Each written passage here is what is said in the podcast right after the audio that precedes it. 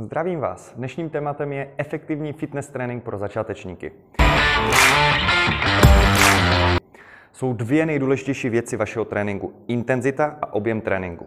Jednoduše řečeno, objem tréninku znamená, kolik kilo nazvedám třeba na prsa, na záda, na nohy. To znamená, kolik serií, s jakou vahou a kolik opakování. Intenzita znamená, když položím tu činku zjednodušeně, jak moc blízko jsem byl teoretickému selhání. Vy se snažíte tomu teoretickému selhání, že byste nedokázali dát další technicky správně v tom cviku, přiblížit co nejvíc. Když byste zjistili, že je to na vás příliš intenzivní a že to těžko regenerujete, tak si jdete třeba 2 až 3 opakování, řekněme, od toho selhání. Když cvičíte častěji, spíše budete dál od toho selhání, když cvičíte méně často, můžete se mu přiblížit víc. To bude velmi efektivní.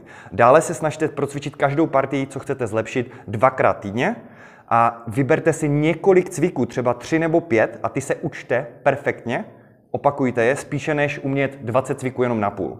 Be effective.